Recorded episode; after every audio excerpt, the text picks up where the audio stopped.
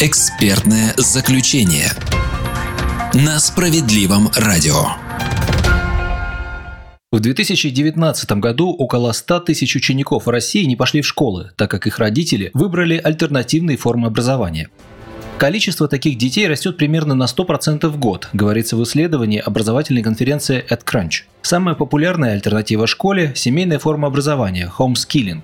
Если вы тоже присматриваетесь к этому пути, полезно будет выяснить, как перевести ребенка на семейное обучение в 2020 году и какие законы регламентируют этот процесс. Сегодня в программе «Экспертное заключение» обсудим, какие виды обучения на дому существуют, имеющиеся у них преимущества и ограничения, а также, если домашняя форма обучения ребенка вас заинтересовала, как правильно оформить документы и в каком порядке. Все плюсы и минусы обучения, не выходя из квартиры, рассмотрим сегодня с нашим экспертом в студии, руководителем юридической службы Федерального информационно-аналитического центра защиты прав граждан Натальей Сапрыгиной. Здравствуйте. Здравствуйте.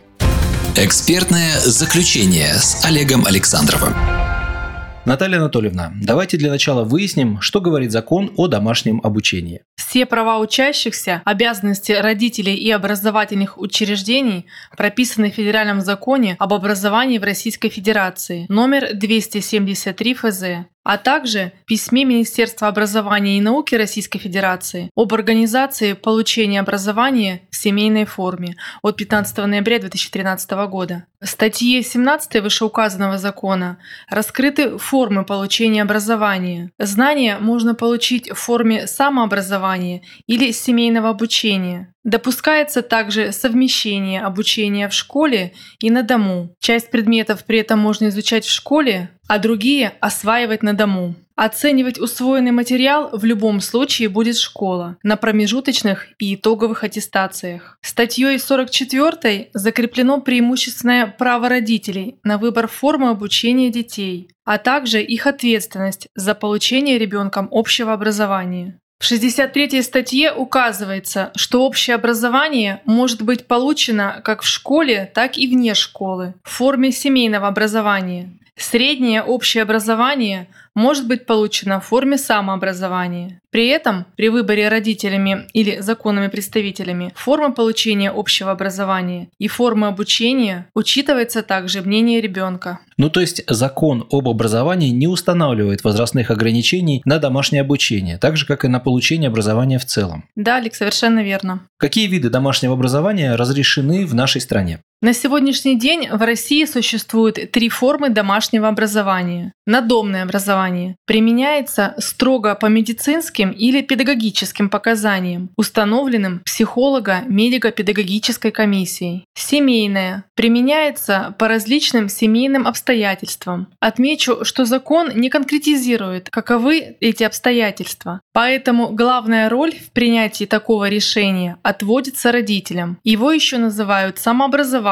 или домашним образованием. И дистанционное то есть самостоятельная форма обучения, взаимодействие между учеником и учителем происходит посредством интернет-технологий. Получается всего три вида. Да, каждый из видов образования имеет свои преимущества и ограничения. Перед тем, как принять решение забрать ребенка из школы, родители должны учесть особенности нового формата обучения. Вот давайте и обсудим плюсы и минусы каждого вида. Что отличает, например, надомное образование? Надомное образование – это вид домашнего обучения, который предусмотрен для тех, кто не может посещать учебное заведение по состоянию здоровья. Чаще всего это дети с инвалидностью или находящиеся на длительной реабилитации после серьезных травм или других недугов. Обучение на дому при этом может происходить как по общей школьной программе, так и по индивидуальному, составленному с учетом возможностей и способностей ребенка учебному плану. Если состояние ребенка позволяет, продолжительность занятия соответствует школьным стандартам от 30 до 45 минут. Ну, то есть урок получается. Да. Э, в отдельных случаях урок может быть сокращен до 20 минут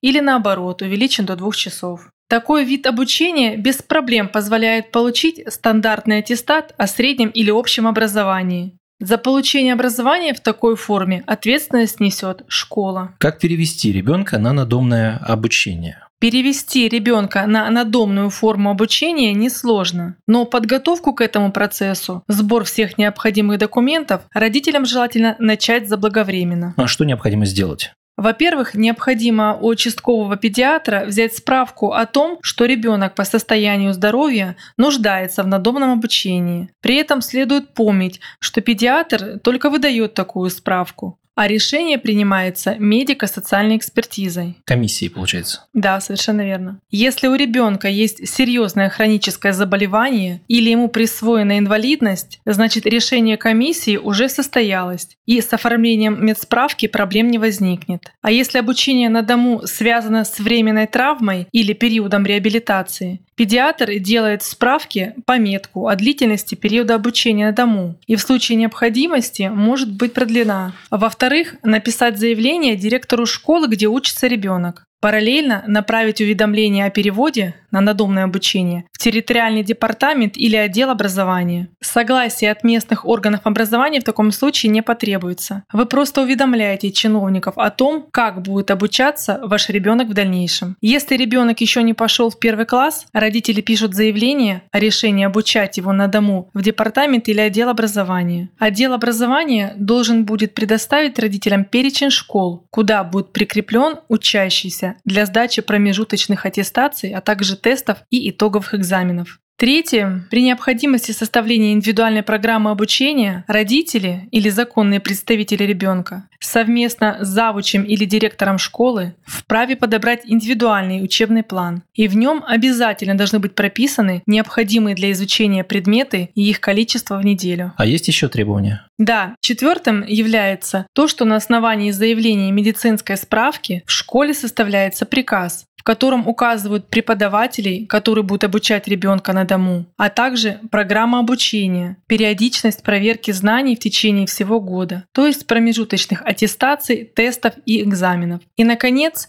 пятым пунктом необходимо получить журнал, в котором учителя будут отмечать пройденные материалы и количество отведенных часов, а также успеваемость учащегося. В конце учебного года журнал сдается в образовательное учреждение. Важно знать, образованием детей на дому должна заниматься школа, ближайшая к месту проживания семьи. Перечень патологий, который дает право на надомное обучение, утвержден Министерством здравоохранения Российской Федерации. Какая-то ответственность учебного заведения перед ребенком, переводимым на такой вид обучения, существует? Конечно, образовательное учреждение со своей стороны обязано обеспечить школьника бесплатными учебниками и справочниками. Тут речь идет о литературе, которая есть в школьной библиотеке. В случае необходимости оказывать консультационную помощь, помогающую усваивать общеобразовательные предметы. Также проводить аттестации, как промежуточные, так и итоговые. После итоговой аттестации выдать документ о получении среднего школьного образования. Отмечу, что родители имеют право приглашать педагогов из других школ,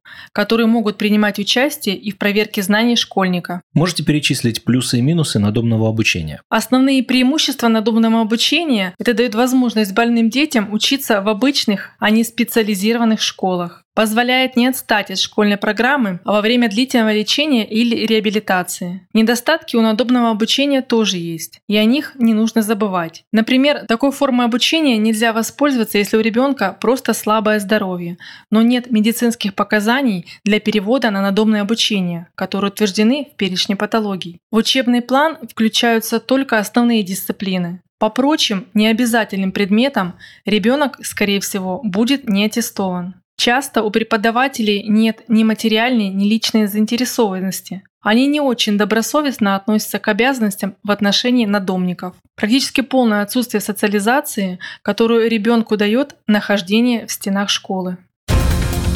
Экспертное заключение. С надомным обучением разобрались, давайте перейдем к следующему виду получения образования, так называемому семейному. Семейное образование – это вариант для тех, кто по семейным обстоятельствам, с учетом желания ребенка и преимущественного права родителей, предпочитает давать образование учащемуся на дому. В данном случае эта заинтересованность вызвана обстоятельствами, не связанными с медицинскими показаниями. А вот здесь поподробнее, пожалуйста. На домашнее образование детей чаще всего переводят по следующим причинам. Частые пропуски школы, связанные с профессиональными занятиями спортом, искусством и так далее. Очень часто увлеченные дети вследствие занятий в различных спортшколах из-за соревнований или конкурсов не могут ежедневно посещать обычную школу. Домашнее обучение позволяет им приобрести необходимый багаж знаний и получить соответствующий документ об окончании 9 или 11 класса. Высокий уровень умственных способностей. Ну, если ребенок вундеркинд, получается, да? Совершенно То верно. есть он тоже да. может, если он опережает, наоборот, в развитии своих сверстников, почему бы ему не заниматься по отдельной программе дома? Конечно. Поскольку общешкольные программы рассчитаны на детей со средними знаниями, сверстникам, опережающим своих одноклассников в развитии, на обычных уроках просто неинтересно. И зачастую такие дети стагнируют. И это негативно сказывается на процессе учебы и на жизни в целом. Семейное образование поможет этого избежать. Характер работы родителей, предполагающий постоянные переезды. Частые переводы из одной школы в другую отрицательно сказываются не только на успеваемости, но и на психическом здоровье ребенка. Избежать этого отчасти помогает и самообразование. Ну, а, я думаю, религия также относится к причинам, которые родители выбирают для семейного образования своего ребенка. Да, такой пункт тоже имеется. То есть религия или идеологические соображения, не позволяющие отдать детей в школу. В этом случае обучение на дому поможет избежать подобного рода разногласий и даст ребенку возможность получить образование а также конфликтные ситуации с педагогами или сверстниками, которые делают невыносимым нахождение ребенка в данном коллективе. Ну, Кстати, очень многие дети болезненно переносят отрыв от коллектива, от своего класса. Есть такое, поэтому при переводе здорового ребенка на семейное образование необходимо в первую очередь учитывать его интересы. Ответственность при такой форме обучения за полученные знания несут родители ребенка. Но бывает такое, что родители не могут дать качественное образование ребенку сами. Ну, предположим, попалась сложная математическая задача или не хватает знаний, чтобы оценить грамотность по русскому языку. Можно ли в таком случае приглашать репетиторов на дом? Не усложнит ли это получение ребенком в последующем аттестат об образовании? Семейный вид образования предусматривает как самостоятельную форму обучения детей их родителями, а также и возможность приглашать на дом репетиторов или учителей из других школ, к которым ученик прикреплен. Однако тут стоит помнить, что школьные учителя в данном случае такие услуги будут оказывать на возмездной основе, то есть за определенную плату. Этот вид услуг можно оценивать как репетиторство. А сдавать промежуточные и итоговые аттестации для подтверждения своих знаний ребенок будет наравне с другими учениками той же школе, из которой его забрали родители. Вы упомянули про промежуточную аттестацию. В чем особенности ее сдачи? Промежуточная аттестация, она сдается по всем предметам за четверть, полугодие или учебный год в целом. Либо это может быть форма устная, письменная, тестирование, контрольный, реферат или комбинирование. Сроки устанавливаются школой, которая принимает эту аттестацию. А что тогда подразумевается под государственной итоговой аттестацией? Это ЕГЭ и, как называется, ОГЭ? ОГЭ, ЕГЭ. В девятом классе, да? Да, в девятом классе итоговая аттестация проводится в форме ОГЭ основного государственного экзамена, в одиннадцатом классе в форме ЕГЭ единого государственного экзамена. Сдается вместе со всеми учащимся в сроки, установленные для ОГЭ и ЕГЭ. Допуск к экзамену осуществляется, если выставлены все оценки за промежуточную аттестацию. Ну, то есть, если он за четверть, получается, получил нормальные оценки и был допущен до сдачи государственных экзаменов, то со всеми вместе он приходит на экзамен. Да, здесь, здесь действуют общие правила, как для всех школьников. В эфире программа «Экспертное заключение». Тема сегодняшней встречи звучит так. Как перевести ребенка на домашнее обучение? На вопросы отвечает наш эксперт Наталья Сапрыгина. Далее обсудим процедуру перевода на семейное образование. Не переключайтесь. Наталья Анатольевна, какие действия нужно выполнить, чтобы перевести ребенка на семейный вариант обучения? Для начала определиться со школой, которой будет прикреплен ребенок. Адрес регистрации в данном случае значения не имеет. Вы можете забрать ребенка из той школы, в которой он учился раньше, и прикрепить его к другой школе. Далее необходимо изучить устав выбранного учебного заведения. В нем обязательно должен присутствовать пункт о возможности получения семейного домашнего образования. Затем написать заявление директору школы, в которой ранее учился ребенок, о переводе его на семейное образование и письменно уведомить территориальный департамент отдела образования. И ждать письменное разрешение, с которым потом идти в школу?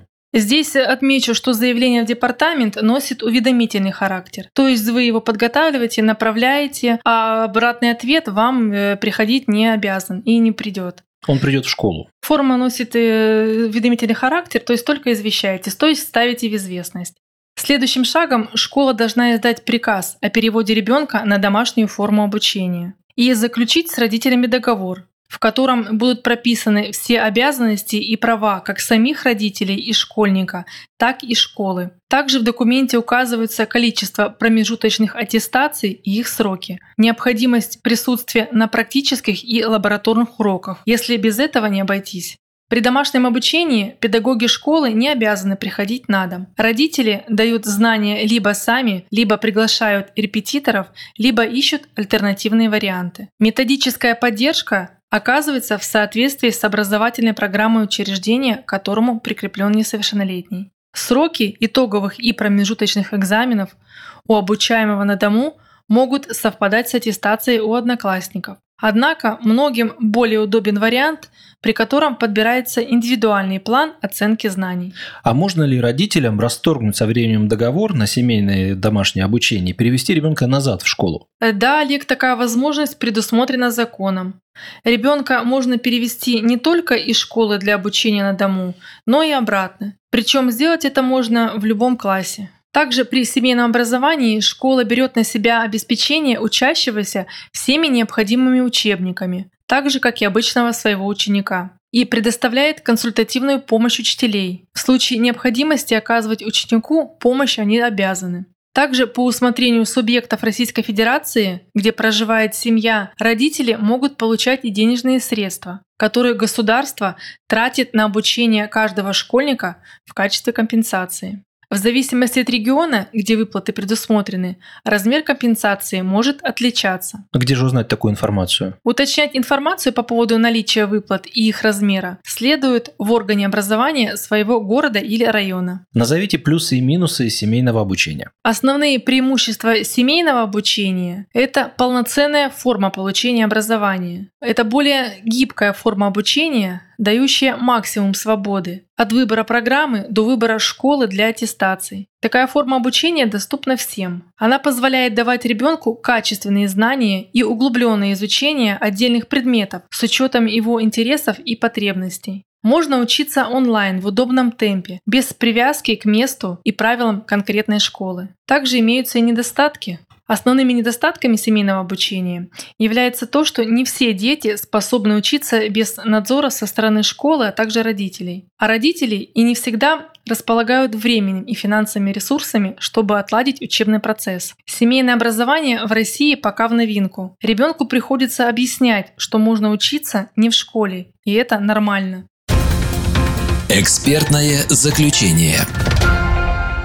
Третья возможная форма обучения ребенка вне школы – так называемое дистанционное образование. Давайте поговорим об этом. Дистанционное образование отличается от первых двух видов тем, что проводится с помощью интернет-коммуникаций и компьютерных технологий, которые предусмотрены для детей, способных самостоятельно контролировать учебный процесс.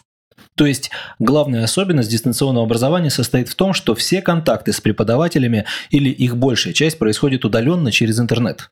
Да, совершенно верно. Например, посредством скайпа или других аналогичных программ. Как правило, единого плана получения знания в таком виде обучения не имеется так же, как и специальной методической литературы. Ну, не слышал, чтобы дистанционный вид образования был сильно распространен. В России этот вид домашнего обучения развит менее всего. Тем не менее, сегодня такой вид обучения закреплен на законодательном уровне. А в стране уже начинают появляться частные школы, которые специализируются именно на дистанционном обучении учеников. Записываться в такие школы или нет – это выбор родителей конкретного ребенка. Наибольший интерес этот вид обучения вызывает у молодых родителей. Такой вид образования подходит для детей, способных к самоконтролю и имеющих целью действительно учиться и получить образование самостоятельно, а также тем, кто по семейным или жизненным обстоятельствам часто переезжает, в том числе в другие страны. В мое время их называли прилежные ученики. В ходе и в конце обучения ученик проходит все необходимые аттестации, после чего получает диплом о среднем образовании и свободно может поступать в колледж или вуз. Можете так же, как вот мы перед этим обсудили, назвать преимущества дистанционного обучения? Да, конечно. К таким преимуществам относится более комфортная организация процесса, то есть возможность заниматься в любое удобное время и из любого места, по своему собственному расписанию, в том числе и внутреннему расписанию организма. Возможность получать знания из разнообразных источников, учебников, электронной литературы, энциклопедий, видеоуроков и так далее возможность обучать ребенка по интересующим его предметам в той степени, которая ему нужна. Появляется больше свободного времени на увлечения – музыку, спорт, кружки, изучение языков и другие виды. Выше эффективность усвоения темы. Не отвлекают одноклассники, не тратится время на решение дисциплинарных вопросов. Зачастую отсутствие стресса, пребывание в детском коллективе. Не все дети по своему характеру хорошо адаптируются в школах что негативно сказывается на психическом здоровье и общем самочувствии. При семейной и дистанционной форме самообразования семья может путешествовать в любое время года, так как нет необходимости учитывать школьное расписание. Ну а главным недостатком, скорее всего, является низкая распространенность этой формы обучения, ведь далеко не все школы могут работать по дистанционному принципу. Да, совершенно верно. У нас привыкли работать по старинке, и чаще всего к такому виду образования э, прибегают частные и платные школы. Еще к недостаткам э, отнесу необходимость постоянного или повышенного контроля со стороны родителей. При этом ребенок находится в контингенте школы и должен подчиняться ее правилам. Посещать консультации, экзамены в строго определенные даты, часы. Ну, как выполнять... и при семейном обучении, получается так Да, же. совершенно верно. Также выполнять задания по установленному графику и другие критерии. Особенность метода дистанционного обучения кроется еще в том, что живой контакт с преподавателями обычно минимален. Большая часть программы рассчитана на самостоятельную подготовку. Есть еще и немаловажный момент. Это практически полное отсутствие социальной адаптации ребенка, особенно при отсутствии каких-либо групповых занятий. Давайте подытожим. Сегодня в России все большую популярность набирает домашнее образование. Еще несколько лет назад обучать школьника дома было возможно лишь в случае, когда ребенок имел подтвержденную инвалидность или проживал в отдаленной местности. Сейчас для этого достаточно желания учащегося и его родителей, ну и интернет. Так, если в 2010 году на домашнем обучении находились порядка 15 тысяч школьников, сегодня уже более 150 тысяч человек. И говорят, в ближайшем будущем количество таких детей будет только увеличиваться. Да, еще напомню, перейти на семейное обучение можно в любой момент, в том числе и в середине учебного года и даже четверти, либо семестра. Решение о сроках и количестве промежуточных аттестаций принимается по договоренности между школой и родителями. На практике, правда, это решение принимается школой. Администрация учебных заведений с большим трудом идет на уступки, позволяя сдавать аттестацию реже, чем в четверть или полгода. График График обучения, программу, учебно-методические пособия выбирают родители по своему усмотрению.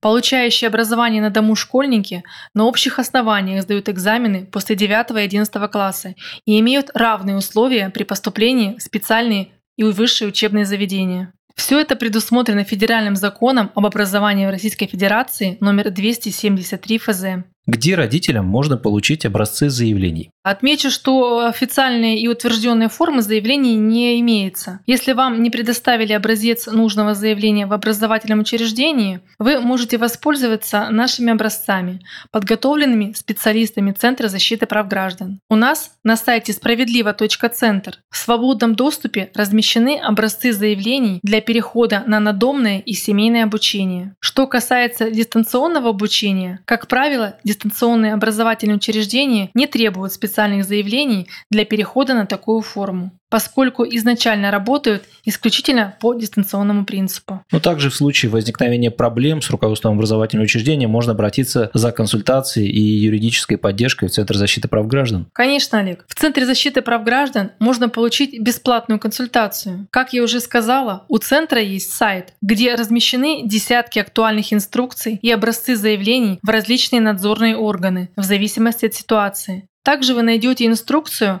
как перевести ребенка на домашнее обучение, составленную нашими специалистами. В ней мы подробно рассказали все то, что обсудили сегодня с вами. Какие существуют виды домашнего обучения и как перевести ребенка на такой вид образования, если в этом возникла необходимость. Скачать любую инструкцию с сайта справедливо.центр можно совершенно бесплатно. Ну а я напомню, что Центр защиты прав граждан – это не политический и не коммерческий проект, созданный партией «Справедливая Россия» при участии Министерству труда и социального развития Российской Федерации. Научить граждан защищать свои права и заставить власть исполнять законы – это основные задачи центров. Сегодня приемные работают в 72 регионах России. Также в Центрах справедливости работает горячая линия с 9 до 18.00 по московскому времени. По всем вопросам вы можете звонить по телефону 8 800 755 55 77. Звонок по России бесплатный. Спасибо вам, Наталья Анатольевна, за подробный рассказ, который наверняка окажется полезным для каждого, кто недоволен качеством обучения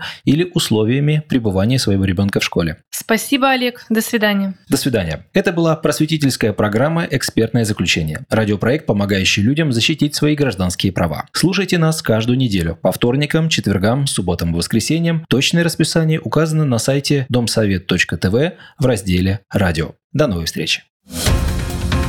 Экспертное заключение на справедливом радио. Задержали зарплату, незаконно уволили с работы, лишили льгот. Мы научим защищать свои права. Справедливость есть. Справедливость здесь. Центр защиты прав граждан.